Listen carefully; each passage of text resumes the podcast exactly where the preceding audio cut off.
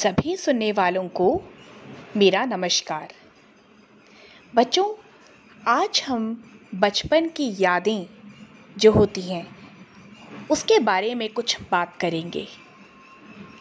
बच्चों, बचपन हमारे जीवन का अविस्मरणीय समय होता है, जो बहुत ही सुंदर यादों के साथ बुनता चला जाता है। हर किसी बच्चे का बचपन बहुत सुखद और अच्छा होना चाहिए। क्योंकि बचपन की यादें हमारे जीवन काल तक चलती हैं। आप कितने भी बड़े हो जाएँ, अक्सर आपने बड़ों को अपनी दादी नानी या मम्मी पापा को ज़रूर बोलते सुना होगा कि हम बचपन में ऐसा करते थे। हम बचपन में ये खेल खेलते थे। अरे हम बचपन में पेड़ों पर चढ़ते थे आदि।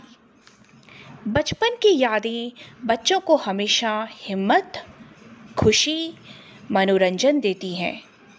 इसलिए चाहे हम अध्यापक हो, चाहे माता पिता या अभिभावक या पड़ोसी, हमें बच्चों को सुनहरी यादें देनी चाहिए, जिसे याद कर बच्चों के मुँह पर हमेशा एक मुस्कान बिखर जाए। चाहे वह कहीं भी हो और कैसे भी हो।